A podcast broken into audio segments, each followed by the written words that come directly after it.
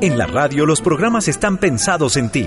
El siguiente programa es de clasificación A, apto para todo público. Contenido tipo F, programa formativo, educativo y cultural.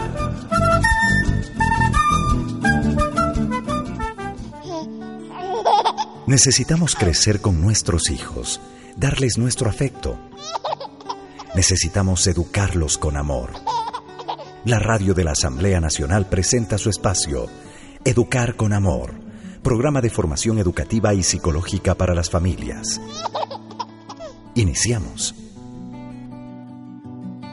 Hola, ¿qué tal? Muy buenos días. Bienvenidos a Educar con Amor aquí en la Radio de la Asamblea Nacional. Soy Andrea Ríos y hoy, como todas las mañanas, dialogaremos sobre temas interesantes con respecto a la salud emocional, física y mental de nuestras familias ecuatorianas y latinoamericanas. Escúchanos en Puerto Ayora y Puerto Vaquerizo a través del dial ochenta y nueve punto cinco F M, en Ambato y La Tacunga en noventa y cuatro punto nueve F M, en Riobamba en ciento cinco punto tres F M. Y este abrazo para quienes se nos sintonizan en Esmeraldas y Atacames a través de noventa y uno punto nueve F M y en Manta, Puerto Viejo, Tulcán y Nueva Loja a través del dial noventa y uno punto tres F M. Te invitamos a seguirnos en nuestras redes de Twitter, arroba La Radio Asamblea. Si es que estás fuera de la ciudad o fuera del país, puedes sintonizarnos a través de la página doble u doble u doble u punto laradio punto asamblea nacional punto gov punto es. Además, recibiremos todos tus comentarios, inquietudes a través de nuestro correo electrónico, programa educarconamor arroba hotmail punto com. Queremos invitarte a visitar nuestra página de red social en Facebook. Nos encuentras en la fanpage Educar con Amor. Iniciemos la programación del día de hoy con buena música. Bienvenidos.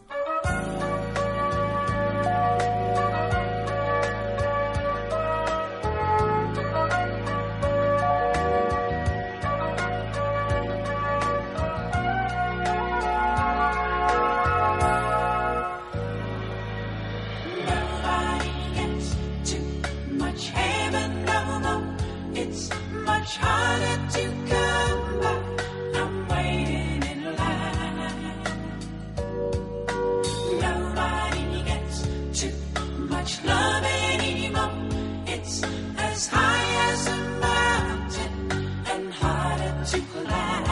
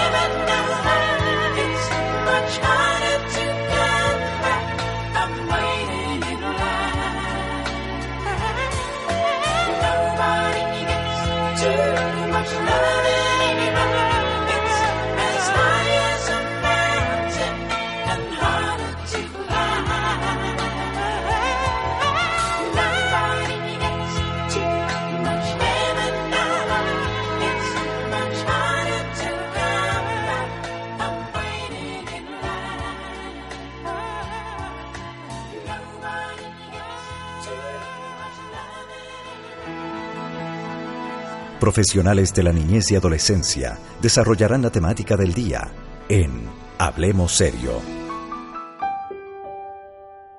Por el motivo de ser ciego, hay muchas veces que vivimos en la marginalidad de las demás personas. Es bastante difícil, hasta acostumbrarse es duro. Uno pasa desapercibido para ellos. Ayuda a concientizar a la gente para que nos miren desde otro punto de vista. Como a todas las personas nos gustaría que nos tomen atención, nos valoren por lo que somos, no por lo que estamos en este estado. La vida para nosotros sería distinto si la gente nos regalaría solo cinco minutos de su tiempo. Tal vez para ti el tiempo no puede ser importante, pero para otros, cinco minutos lo es todo. Campaña cinco minutos para mí.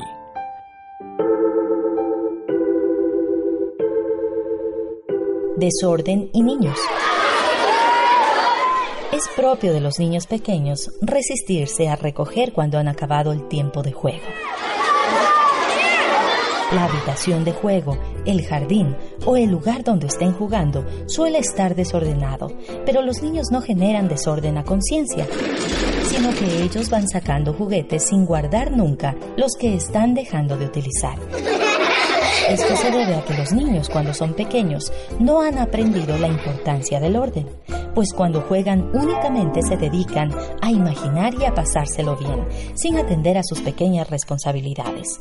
Por ello es muy importante que los padres enseñen que todas las cosas deben devolver a su sitio cuando dejen de ser utilizadas, sin que tengan que colocarlas papá o mamá. Son ellos, los causantes del desorden, los que deben volver a poner cada cosa en su lugar, y esto lo aprenderán mejor cuanto antes se les enseñe y cuanto más se elogie sus esfuerzos y buenas acciones en cuanto al orden. Escucha Educar con Amor, de lunes a viernes a las diez de la mañana. Educar con Amor.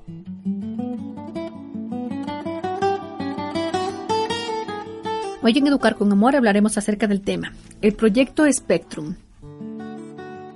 Escucha Educar con Amor, de lunes a viernes de diez a once de la mañana, por la Radio de la Asamblea Nacional. Porque tus hijos se merecen lo mejor.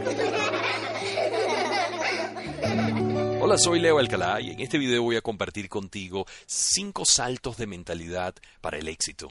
Cinco maneras distintas de pensar uh, acerca de ti mismo, de la vida, de tu potencial, de tus retos, de tus desafíos, que son fundamentales para triunfar. No son los únicos, pero sí son algunos que definitivamente son vitales, son fundamentales. Y voy con el primero de ellos. El primero de esos saltos tiene que ver con pasar de ser víctima a ser, asumirte como creador, de estar desde el espacio de sentirte al efecto de lo que hay allá afuera o al efecto incluso de tus propios pensamientos o tus propias emociones o tu propia historia, y más bien comenzar cada vez más a asumirte como el creador de posibilidades que tú eres. Porque el reto además está en que tenemos toda una cultura alrededor nuestro que lo que hace es reforzar la idea que continuamente estamos al efecto de las cosas, y necesitamos remontarnos por encima de eso para realmente dejar expresar nuestra verdadera esencia, la de ser creadores, creadores de posibilidades. Y para eso es vital que entonces tú puedas detectar cada vez más, más rápido, cuando de pronto estás cayendo en el espacio de la víctima. Y hay tres grandes síntomas que tú puedes utilizar para saber cuándo estás ahí. El primero de ellos es la queja.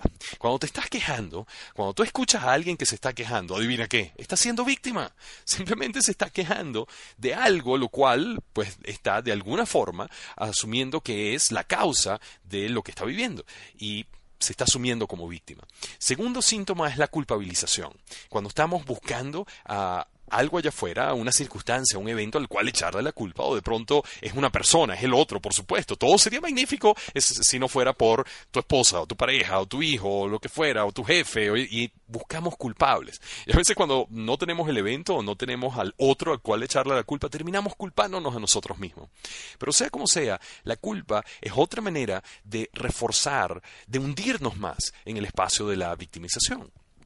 Y la tercera manera de detectar esto rápidamente es cuando nos justificamos. Cuando estamos justificando y caemos en excusarnos y en explicar por qué es que no estamos como estamos y usamos racionalizaciones para... Y adivina qué, le seguimos dando energía a por qué no estamos donde estamos, en vez de asumir la posibilidad de hacer algo distinto. Y entonces de ahí justamente saltar o eh, movernos, alejarnos del espacio de la víctima y pasar más bien al espacio de nosotros como creador. Y nos asumimos en ese espacio cada vez que tú te atreves a declarar, a conectarte con lo que tú realmente quieres. Cuando tú empiezas a clarificar, a definir, ok, ¿qué es lo que yo quiero? Y te atreves a... a decidir qué es lo que tú quieres, no lo que quieren los demás por ti, no lo que uh, la sociedad espera de ti, no, no, sino lo que realmente enciende tu alma y te conectas con eso. Tú empiezas a asumirte como creador. Te asumes como creador también cuando tú te atreves a decidir que tú te lo mereces, que eso que tú quieres, tú te lo mereces. Te lo mereces, ¿por qué? Porque sí, porque estás vivo, porque lo pensaste, porque lo deseas. Eso es razón suficiente para merecértelo. Te lo pongo de otra manera. ¿Por qué no deberías merecerte algo bueno, algo maravilloso, algo mejor en tu vida? Sabes, no hay nada que tú hayas podido hacer en el pasado que te impida merecer algo mejor, que te impida merecer el tú salir adelante, surgir y crear algo nuevo para ti. También te asumes como creador cuando tú decides conectarte con la declaración yo puedo. Yo puedo, ¿sabes? Yo puedo porque yo puedo aprender, yo puedo porque yo puedo decidir algo diferente, yo puedo porque yo puedo tomar alguna acción distinta, yo puedo porque puedo escoger ahora algo que quizás no he escogido hasta antes, hasta este momento, pero que ahora, a partir de ahora, lo asumo, lo decido. Tú puedes, tú puedes. Y la cuarta manera, una de las tantas en las cuales tú te puedes asumir como un creador, es cuando tú empiezas a declarar una nueva identidad. Cuando dices yo soy, yo soy eso que yo quiero, yo soy quien lo va a lograr, yo soy alguien que se merece eso que yo deseo, yo soy un creador de posibilidades. Es desde esas declaraciones, declaraciones como estas, que tú ejerces esa facultad, esa esencia que está en todos nosotros, la de adueñarnos de nuestra propia vida y movernos, no como víctimas, sino como creadores. Pero para poder dar ese salto, el de víctima a creador, es fundamental que tú des un segundo salto. Y es el de, esta, de estar reaccionándole a las circunstancias, pasar más bien a responder, a escoger tu respuesta. Porque cuando estamos reaccionando, nosotros en el fondo no estamos escogiendo, no, no somos nosotros quienes decidimos. Son nuestras reacciones, nuestras limitaciones, nuestros patrones, nuestros miedos, nuestra, ¿sabes? Eh, nuestro pasado quien está decidiendo en el momento. Pero cuando tú de ahí, de ese modo inconsciente de operar en la vida, pasas a conscientemente elegir una respuesta diferente, tú empiezas a adueñarte entonces realmente de tu posibilidad como creador. Y recuerda que lo que tú experimentas en tu vida, todo lo que tú vives, no solo tiene que ver con tus circunstancias, con lo que te pueda estar pasando, tiene por sobre todo que ver con tu respuesta o tu reacción. Tú decides. Pero es ahí justamente, en tu posibilidad para saltar de reaccionarle a las circunstancias y comenzar más bien a responder de una manera que te funcione mejor, de una manera que te permita avanzar hacia lo que tú quieres, que ahí está realmente tu poder. Tu poder para, desde cambiar tu respuesta, empezar a cambiar tu experiencia, tu sentir, y desde ahí empezar a transformar tu vida, realmente. Pero para ese salto, tú necesitas otro.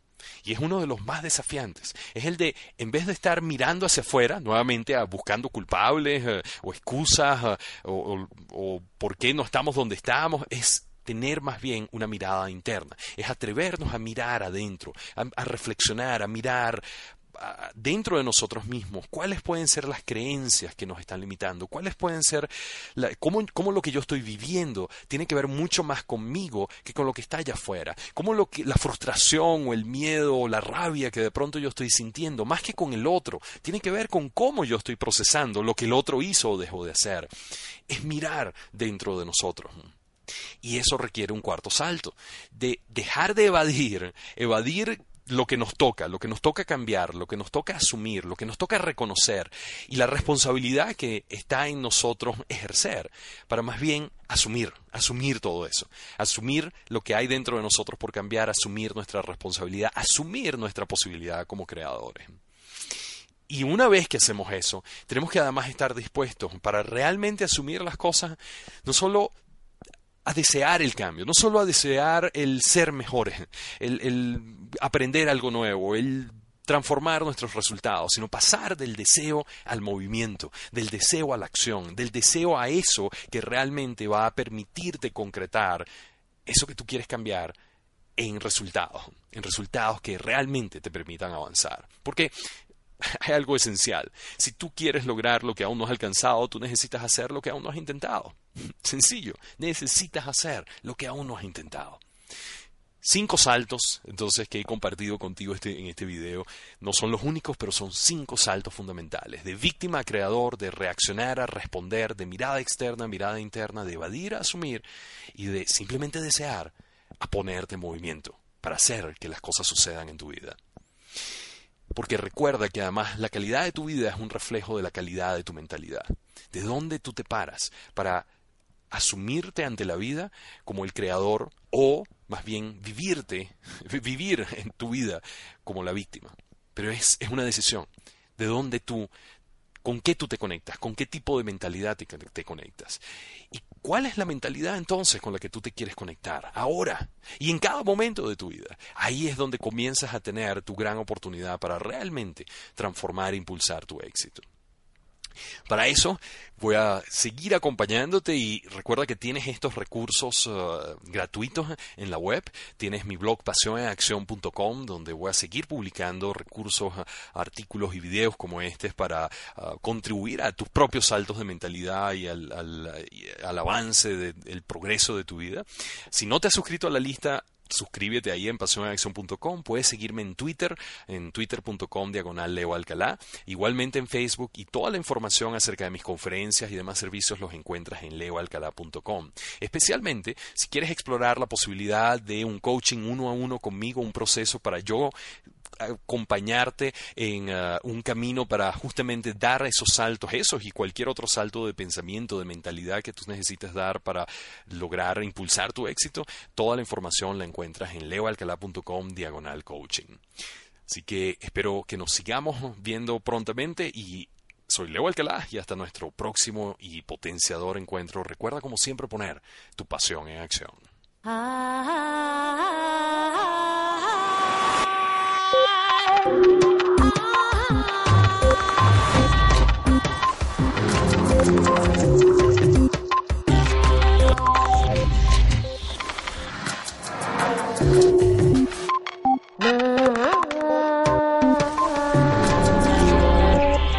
Al contrario del peso o la altura, no existe una medida absoluta de la integridad, la honestidad o la inteligencia.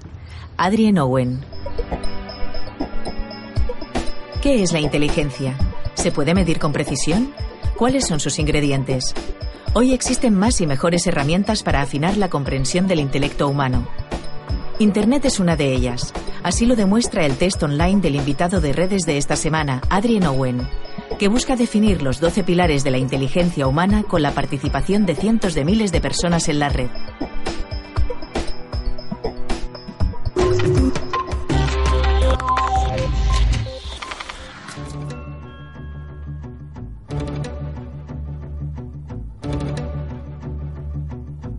Hemos venido a Cambridge, en Gran Bretaña, para entrevistar a Adrian Owen, un neurocientífico que junto con un equipo de otros científicos está aplicando a más de cien mil personas de este país un test, una prueba para saber si una persona es o no es inteligente.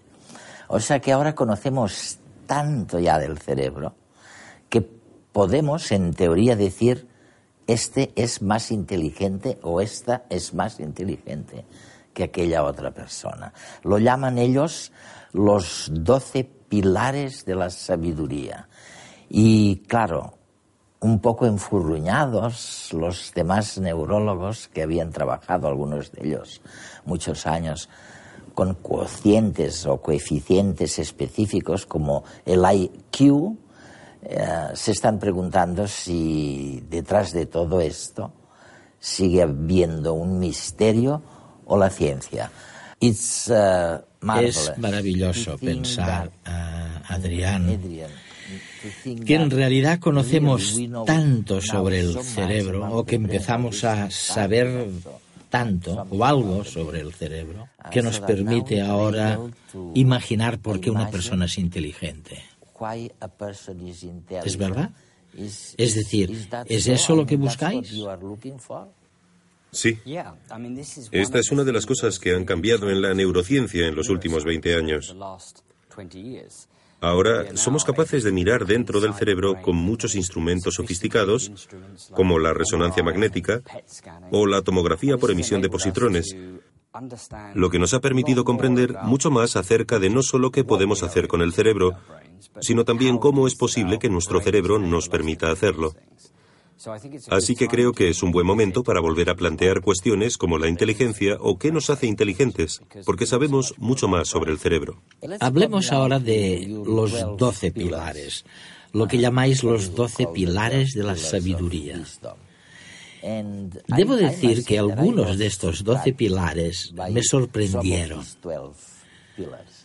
Es curioso, es curioso ver, por ejemplo, que medís la visión rotatoria, es decir, por aquí tienes un gráfico magnífico en el que debes imaginar cómo debería girar el primer gráfico para convertirse en el segundo. Lo que sugieres es que alguna gente lo hace mejor que otra. Lo que estás sugiriendo es que unos son mejores. Sí, así es. Hay algunos ejemplos muy buenos en el mundo real. Probablemente todos conocemos a alguien que, si intenta leer un mapa y entender en qué punto de la calle se encuentra, optará por girar el mapa. Yo lo hago. En lugar de hacer la rotación mentalmente, ¿verdad? Y otras personas parecen perfectamente capaces de imaginar el mapa en distintas orientaciones. De modo que, claramente, esto es algo en lo que algunas personas son mejores que otras.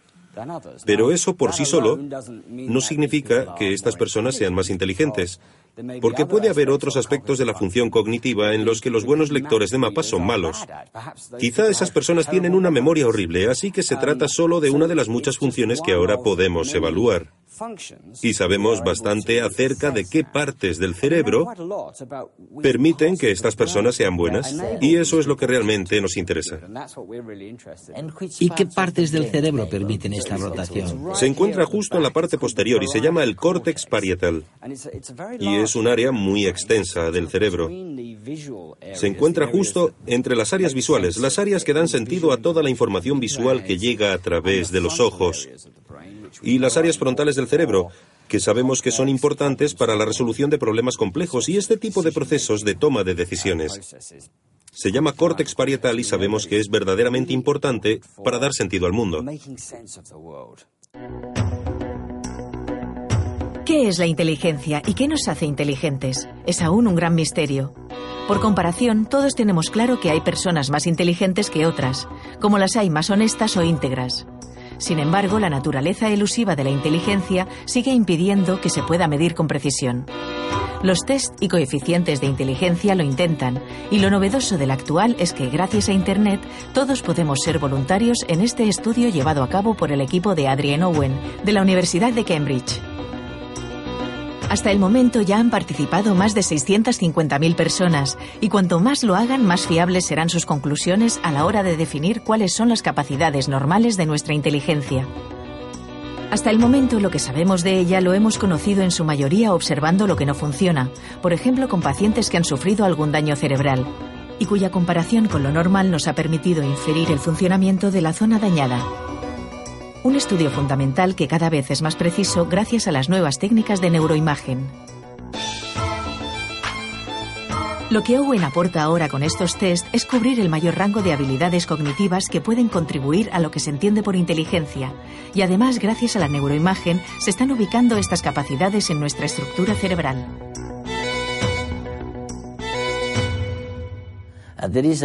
Hay otro de los pilares que me fascina.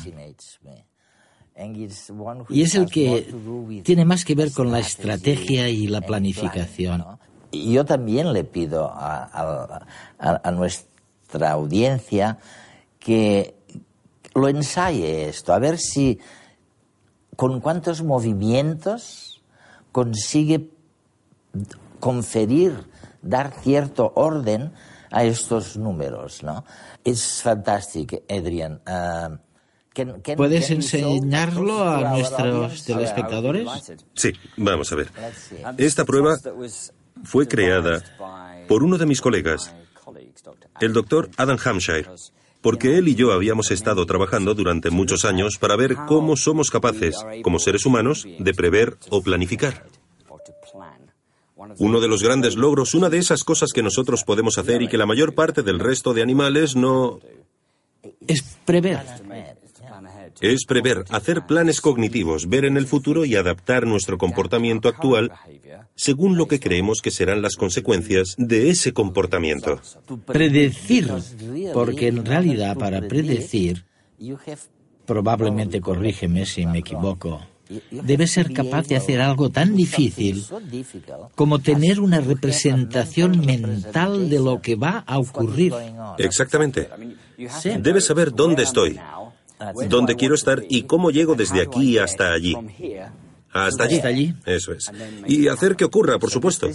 Y esta prueba intenta descubrir estas capacidades.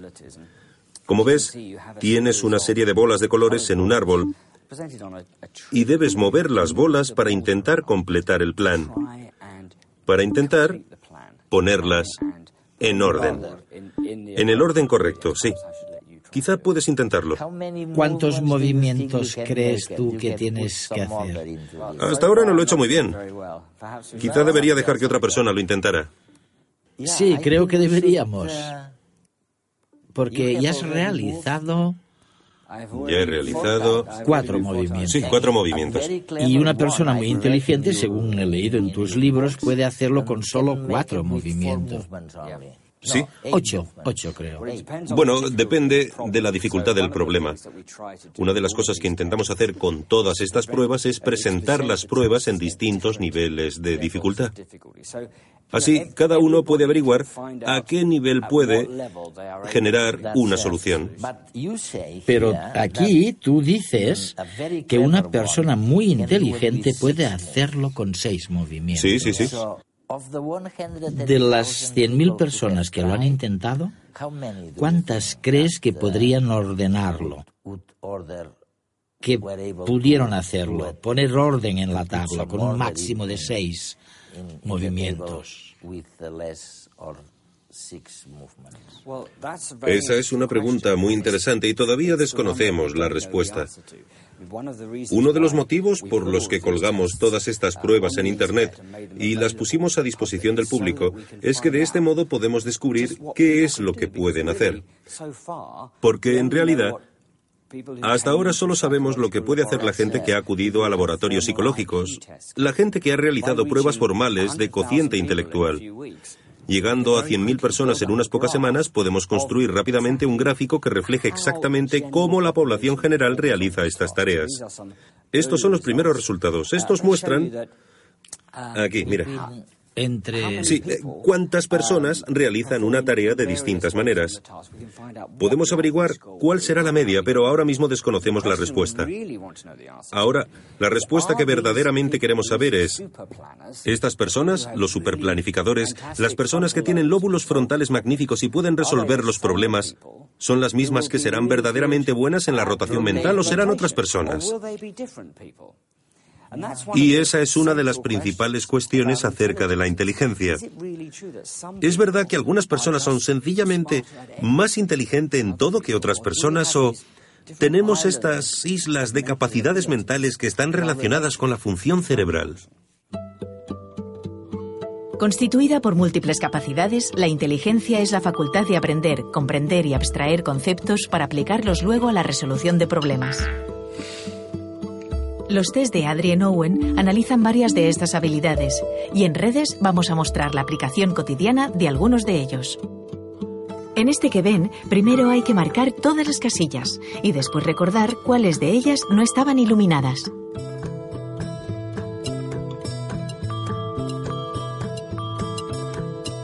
Este test se llama búsqueda espacial y pone de manifiesto la capacidad de retener y manipular información de la memoria de trabajo espacial.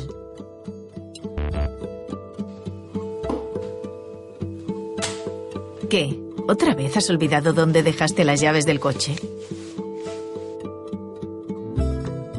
Para encontrar un objeto hay que ser sistemático, lo que ayuda a nuestra memoria espacial a no buscar dos veces en el mismo lugar. Así, con un poquito de orden, podrás encontrar dónde dejaste las llaves del coche sin revisar dos veces el mismo sitio. Primero encima de la mesa, de derecha a izquierda, y luego en los cajones del mueble. Las encontraste. Otro test, el de alcance espacial, ejercita la memoria de trabajo visual y espacial que nos permite mantener y manipular temporalmente la información referente a localizaciones, para recordar, por ejemplo, dónde hemos dejado el coche. La verdad es que no es tu día, te cambiaste de vecindario y no sabes dónde has aparcado. La memoria visual junto con la espacial nos permite desplazarnos por un espacio que no nos sea del todo familiar, al conservar datos sobre las formas, los colores y el movimiento de las cosas.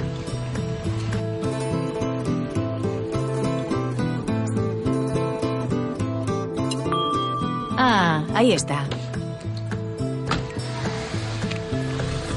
Por eso, la memoria visual y espacial también nos echa una mano para medir la trayectoria de los coches que circulan a nuestro alrededor. En nuestro día a día recurrimos a los diversos pilares de la inteligencia para todas nuestras acciones. El razonamiento gramatical, que mide este test, lo utilizamos cada vez que el cerebro valora las relaciones entre las diversas palabras, basándose en las deducciones extraídas de cada afirmación gramatical. Incluso para interpretar qué nos quiere decir esa señal de tráfico, prohibido del uno al quince, y deducir según el día en que estemos si podemos aparcar sin problema. Y ahora, ahora sitúas estas doce áreas en el cerebro. Digamos los doce pilares. Digamos que puedes situar los doce pilares en distintas áreas del cerebro. ¿Es así? Sí, sí, sí. Así es, no es que haya doce áreas distintas en el cerebro, sino que hay doce pruebas distintas que requieren una intervención distinta por parte de diferentes áreas del cerebro. Obviamente se solapan. Tenemos varias pruebas de la función del lóbulo frontal, porque la función del lóbulo frontal es muy interesante. Y parece que es muy importante para hacer que algunas personas parezcan más inteligentes que otras. Pero también tenemos varias pruebas de la función del lóbulo parietal situado en la parte posterior del cerebro. Escucha, Adrián, hay una cosa que si pensamos en el tema sobre el que trata tu investigación, una de tus principales ramas es buscar los efectos de la lesión cerebral, el impacto, ¿no? Uh-huh. ¿Qué novedades nos puedes contar sobre esto, sobre el impacto? Estas cosas están estrechamente relacionadas. Solo podemos entender lo que ocurre en el cerebro después de una lesión si sabemos cómo funciona el cerebro en un estado sano. Así, uno de los objetivos de esta investigación es intentar definir con más exactitud de qué es capaz la población general, cómo se representan las distintas funciones mentales en el cerebro. Y entonces será posible visitar a un paciente, por ejemplo, que haya sufrido un accidente y padezca un tipo concreto de problema. Quizás es alguien que ya no puede hacer planes, que no puede planificar su vida. Y nosotros podremos identificar, o eso espero, el punto del cerebro en el que se ha producido la lesión, el tipo de discapacidad que muestra con algunas de estas pruebas. Si tomamos el ejemplo de alguien que haya sufrido una lesión cerebral grave, si quieres mejorar su rendimiento en las cosas que no le salen bien, tiene sentido dirigirse a los problemas específicos que tiene. Identificar los problemas. Quizás es la memoria, quizás es la concentración. Quizás es la rotación mental y centrar la rehabilitación en esas áreas.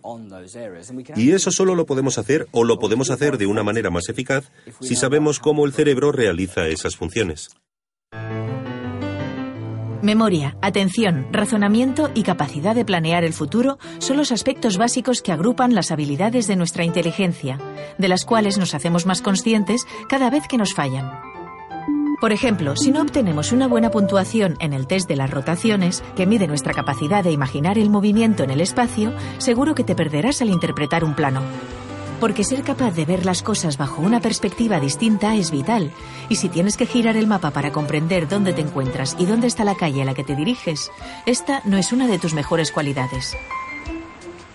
Pero no te preocupes, vuelta más o vuelta menos, llegarás a casa de tu amiga.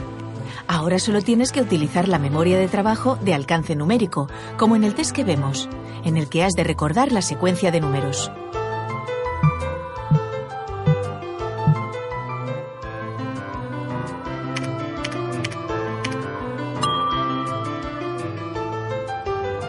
Muy bien, era el veintiuno, pero... ¿y el piso? No te acuerdas. ¿Era el segundo primera o el primero segunda? Ya empezamos de nuevo. Como no te apuntaste la dirección, ya se te ha olvidado. Tu memoria de trabajo te está jugando de nuevo una mala pasada. Probaremos a suertes. Hola, soy yo. ¡Hey, Paco! Y es que hasta la cosa más trivial implica el uso de la inteligencia. El siguiente test, aprendizaje de pares asociados, mide nuestra habilidad para recordar dos cualidades. En este caso, un objeto y su localización en el espacio de manera asociada. Esto es útil tanto para aprender nuevas palabras como para jugar a descubrir parejas con las cartas, levantándolas por un momento y memorizándolas para luego intentar recordar dónde estaban. Así que con un poquito de este tipo de memoria, lo mismo tenemos suerte esta tarde. Hay una lesión que has tratado, uh, me refiero al Parkinson. Me sorprendió estudiar una disfunción concreta que tú denominas disfunción frontoestriada. Mucha gente cree que la enfermedad de Parkinson es un trastorno motor. Los pacientes tienen temblores, ¿sí? No pueden controlar los movimientos. Pero de hecho, desde hace muchos años sabemos que los pacientes de Parkinson sufren también muchos trastornos cognitivos o mentales. Tienen problemas de memoria, de planificación, de atención. Pero lo que se hizo evidente hace unos cuantos años es que estos pacientes presentan un patrón de déficits cognitivos. Da la impresión de que tienen un problema en los lóbulos frontales. Se parecen mucho a los pacientes que han sufrido algún daño en los lóbulos frontales, quizás en un accidente de coche. Pero conocemos la neuropatología de la enfermedad de Parkinson. Sabemos bastante acerca de sus causas, de lo que causa los síntomas de la enfermedad de Parkinson, y de hecho, se trata de algo que se encuentra en un punto muy profundo dentro del cerebro, en un área denominada cuerpo estriado. Es donde el neurotransmisor dopamina ejerce más efecto dentro del cerebro. Y sabemos que muchos de los déficits cognitivos de la enfermedad de Parkinson son provocados por una falta de dopamina. Una falta de dopamina, ¿eh? Sí. Y por esta razón, la enfermedad de Parkinson se ha ido desvelando como un trastorno frontoestriado, porque parece que los pacientes hayan sufrido daños en los lóbulos frontales cuando en realidad se trata del cuerpo estriado. Así, los daños que se producen en un punto profundo dentro del cerebro pueden dar la impresión de ser un problema de planificación, concentración y toma de decisiones como consecuencia de los daños en el lóbulo frontal. De ahí que se llame disfunción frontoestriada. ¿Y por qué se produce esta falta de dopamina?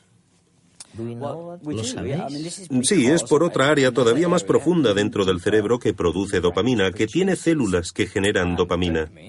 Las células de esta área empiezan a morir.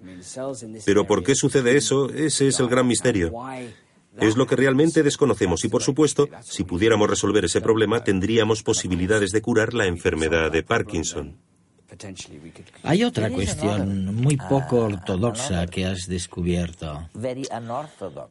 Me refiero a lo que llamáis el estado vegetativo. Alguien, por desgracia, sufre un accidente y queda en estado vegetativo. Decimos que ha perdido la conciencia completamente. Eso es lo que decimos. Han perdido la conciencia. Y tú nos dices, cuidado, porque tenemos un caso concreto de estado vegetativo en una persona que de algún modo, y se lo cuentas a científicos que no te creen primero, Dices que tú podrías demostrar que tiene algo de conciencia de lo que está ocurriendo. Un análisis sobre las expresiones más conocidas por los padres y su influencia en nuestros hijos. Glosario de palabras. Ser una persona con discapacidad es algo duro. Hay veces que simplemente uno no se amanece con las ganas suficientes de seguir adelante. En una subida de una vereda es algo duro de subir, pero no me queda de otra más que hacer el intento y esforzarme para seguir adelante. Hay muchas personas que sí nos brindan ayuda y hay otras personas que no, que simplemente se conforman con el hecho de decir, pobrecito, ¿qué le pasaría? Solo se preguntan, pero no nos brindan la ayuda necesaria. Hay veces que quisiera que las personas nos regalen solo cinco minutos de su tiempo para que vean lo duro que es vivir así. Tal vez para ti el tiempo no puede ser importante, pero para otros, cinco minutos lo es todo. Campaña cinco minutos para mí.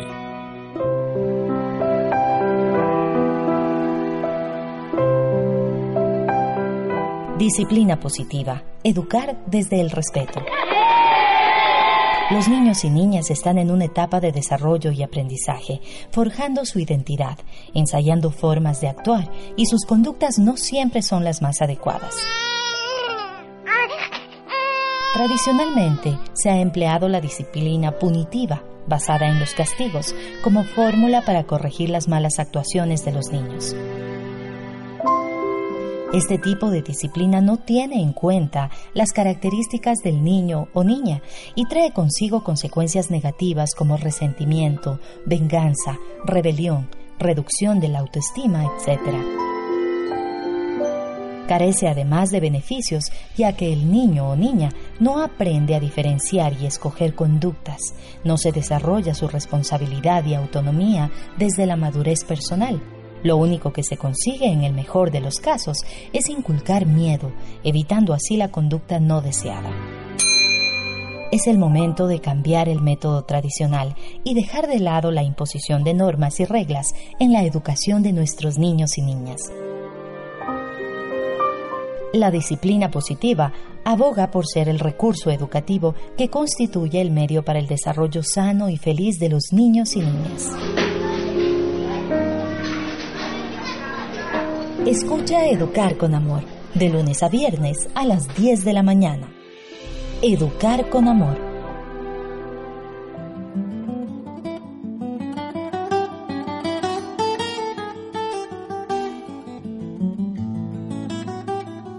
Habíamos conversado acerca de la inteligencia emocional propuesta por Howard Gardner. Ahora mismo nos dirigiremos al proyecto Spectrum. Un obstáculo en la aplicación de cualquier programa de estimulación temprana es que los educadores y también los padres y madres de familia siguen reduciendo la inteligencia a capacidades lingüísticas y lógico-matemáticas. Es probable que quienes realizaron la tarea propuesta al inicio puedan darse cuenta que existe mucho más que una habilidad lingüística o matemática. También existe en nuestros hijos el descubrimiento del arte, de la corporalidad, de la naturaleza y el descubrimiento de las emociones en su mundo interior. El proyecto Spectrum es un ejemplo de cómo aplicar la teoría de las inteligencias múltiples al campo de la educación.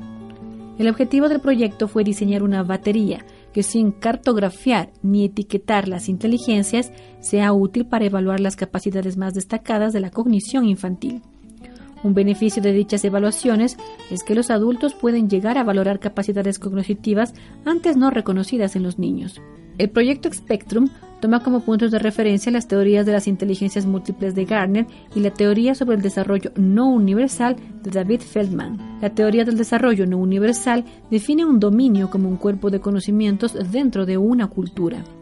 Trabajar un dominio implica abordar un campo de conocimiento empleando en este una o más inteligencias múltiples.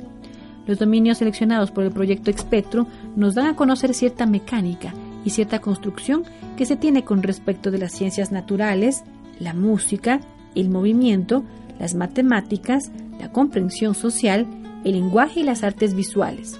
Aquí se puede comentar un poco acerca del proyecto y las evaluaciones. Recordemos que las evaluaciones tienen lugar en ambientes de aula donde nuestros niños pueden mostrar sus competencias trabajando de manera directa con materiales e información de un determinado dominio. El proyecto Spectrum ha diseñado dos manuales, uno de actividades para cada dominio, al que le corresponde otro de evaluación, y de actividades con respecto a cada dominio.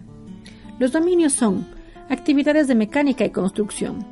Aquí existe la comprensión de las relaciones causales y funcionales, capacidades visuales, espaciales, enfoque de resolver problemas con nuestros niños, con objetos mecánicos, destrezas motrices y finas. Un ejemplo de actividad es el uso de material de construcción, madera, cubos, papel, arcos, rampas. Incentive a nuestros niños a construir una estructura vertical, experimentando con ellos la ley del equilibrio. Los siguientes dominios son actividades de ciencias naturales, actividades musicales, actividades de movimiento, de matemáticas, de comprensión social, de lenguaje y de artes visuales. Las aplicaciones del proyecto Spectrum ofrecen una alternativa válida para observar y conocer las capacidades más destacadas de los niños dentro de un ambiente natural de juego y recreación.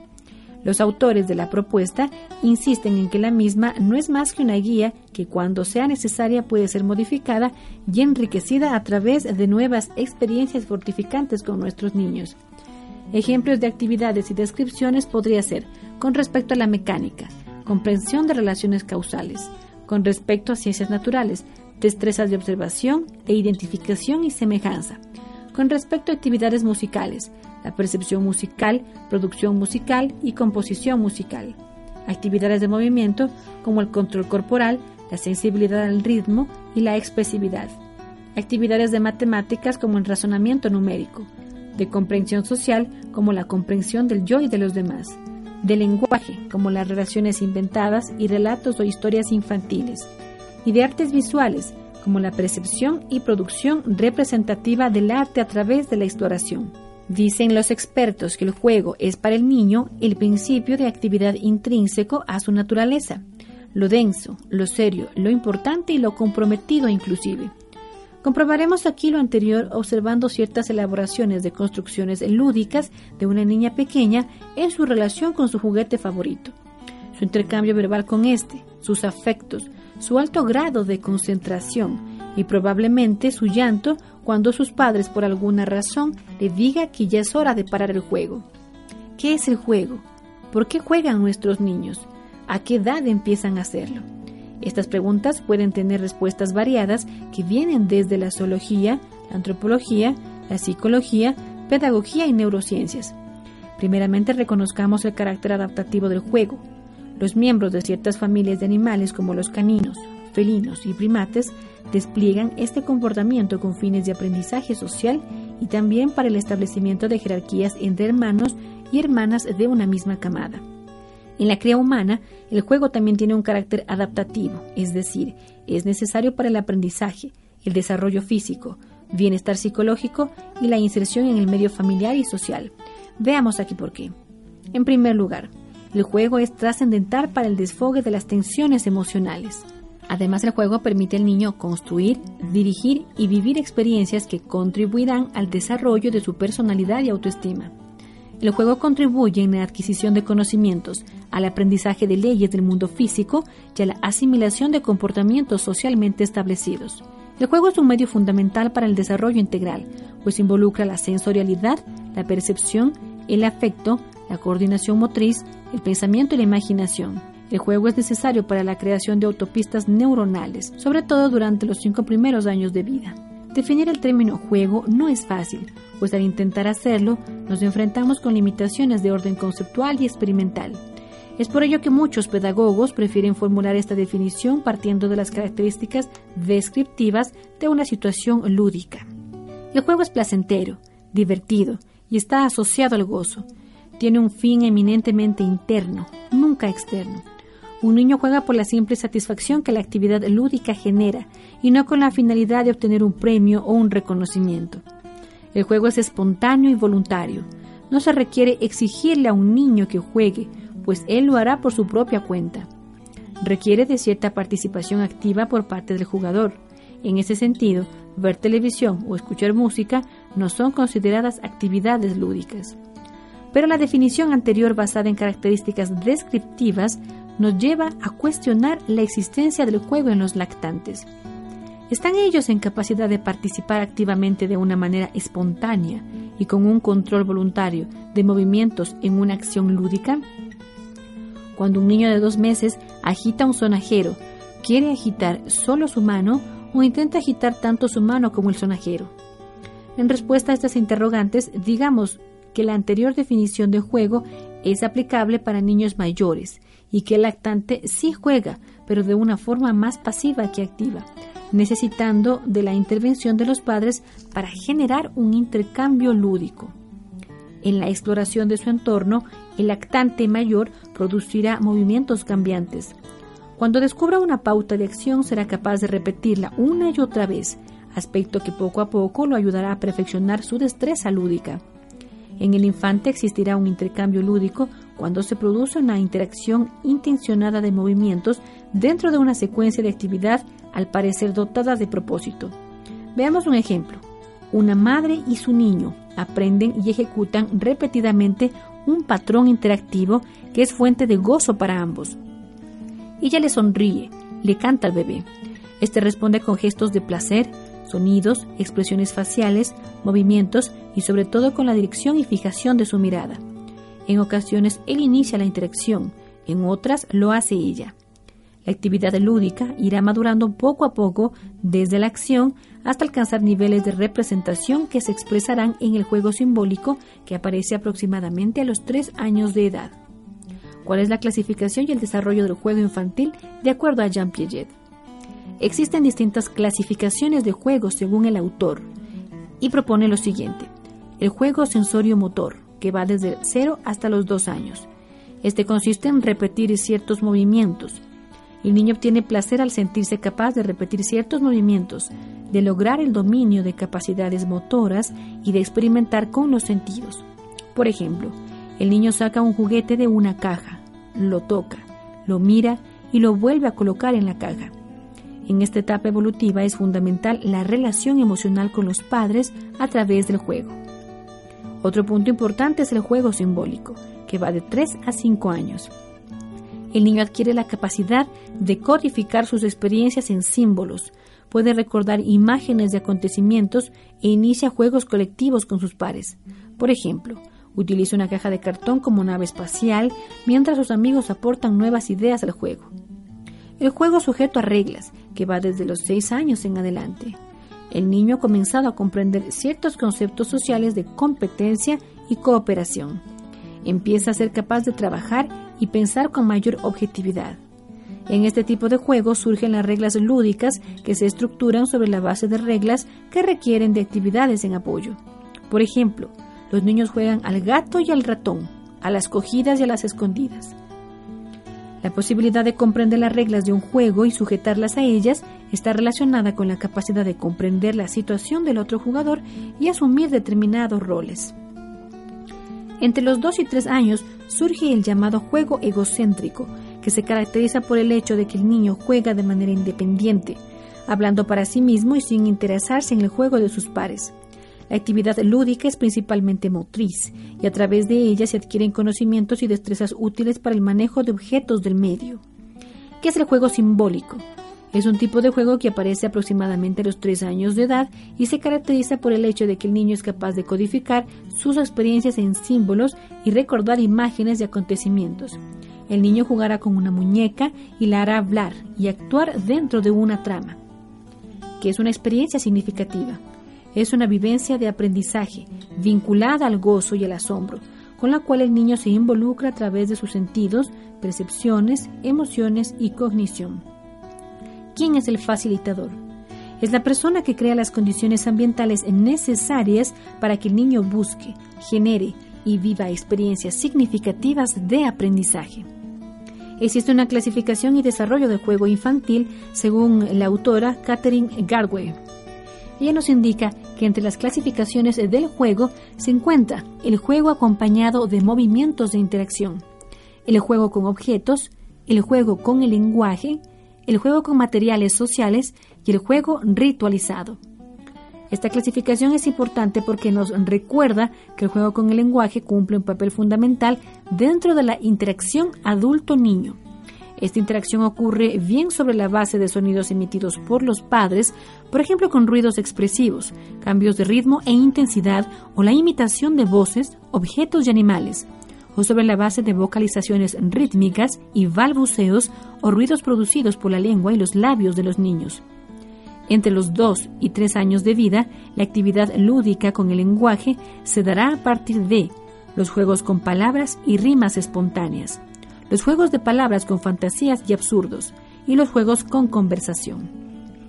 Entre los doce y treinta y seis meses de edad se evidenciará en la actividad lúdica el desarrollo de la motricidad, el pensamiento y la capacidad simbólica. Tomemos como ejemplo de lo anterior el uso lúdico de una vajilla de juguete. El niño o la niña asociarán las acciones con los objetos, juntarán funcionalmente los dos objetos, además establecerán secuencias de las actividades, utilizarán en sí mismos ciertos objetos e inventarán sustancias, diálogos relacionados con aquellas pautas de acción. Hoy en Educar con Amor hemos dialogado acerca del tema, el proyecto Spectrum, tomado del libro Estimulación Temprana, Inteligencia Emocional y Cognitiva, de la autora María del Carmen Ordóñez Legarda. ¡Qué bien me siento! Hoy sé que puedo dar más de mí. He descubierto que el tesoro más grande es la familia. Aquí termina Educar con Amor, porque mis hijos se merecen lo mejor.